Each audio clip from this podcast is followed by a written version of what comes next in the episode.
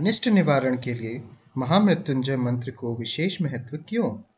शास्त्रों एवं पुराणों में असाध्य रोगों से मुक्ति एवं अकाल मृत्यु से बचने के लिए महामृत्युंजय जप करने का विशेष उल्लेख मिलता है। महामृत्युंजय भगवान शिव को प्रसन्न करने का मंत्र है। इसके प्रभाव से व्यक्ति मौत के मुँह में जाते जाते बच जाते हैं। मरणासन रोगी भी महाकाल शिव की अद्भुत कृपा से जीवन पा लेते हैं। भावी बीमारी, दुर्घटना अनिष्ट ग्रहों के दुष्प्रभावों को दूर करने, मृत्यु को टालने, आयु वर्धन के लिए सवा लाख महामृत्युंजय मंत्र जाप करने का विधान है। जब व्यक्ति स्वयं जप ना कर सके तो मंत्र जाप किसी योग्य पंडित द्वारा भी कराया जा सकता है। सागर मंथन के बहुप्रचलित आख्यान में देवासुर संग्राम के समय शुक्राचार्य ने अपनी यज्ञशाला में इसी महामृत्युंजय मंत्र के अनुष्ठानों का प्रयोग करके देवताओं द्वारा मारे गए दैत्यों को जीवित किया था। अतः इसे मृत संजीवनी के नाम से भी जाना जाता है। महामृत्युंजय मंत्र इस प्रकार है, जो कि ऋग्वेद में मिलता है।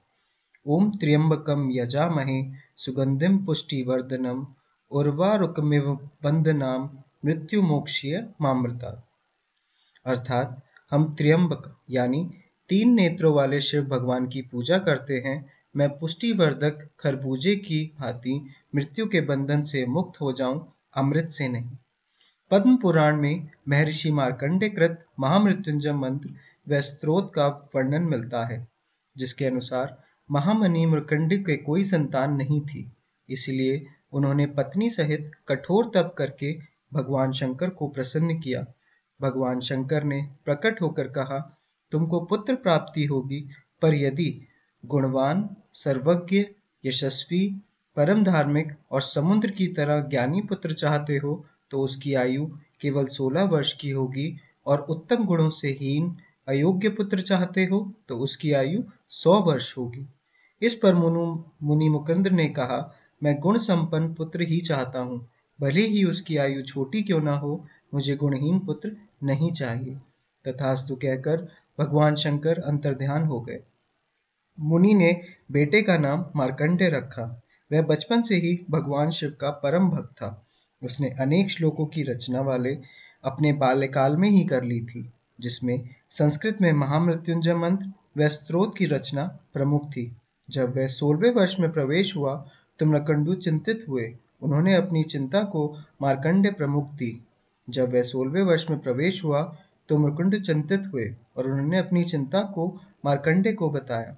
मार्कंडे ने कहा कि मैं भगवान शंकर की उपासना करके उनको प्रसन्न करूँगा और अमर हो जाऊँगा। सोलहवें वर्ष के अंतिम दिन जब यमराज प्रकट हुए तो मार्कंडे ने उन्हें भगवान शंकर के महामृत्युंजय के स्त्रोत का पाठ पूरा होने तक रुकने को कहा। यमराज ने गर्जना के साथ हट पूर्वक मार्कंडे को ग्रासना शुरू किया कि वह मंत्र की पुकार पर भगवान शंकर शिवलिंग से ना प्रकट हो। उन्होंने क्रोध से यमराज की ओर देखा। तब यमराज ने डरकर बालक मार्कंडे को न केवल बंधन मुक्त कर दिया, बल्कि अमर होने का वरदान भी दिया और भगवान शिव को प्रणाम करके चले गए। जाते समय यह भी कहा कि जो भी प्राणी इस मंत्र का जाप करेगा, उसे अकाल मृत्यु और मूल्य तुष्ट कष्टों से छुटकारा मिलेगा।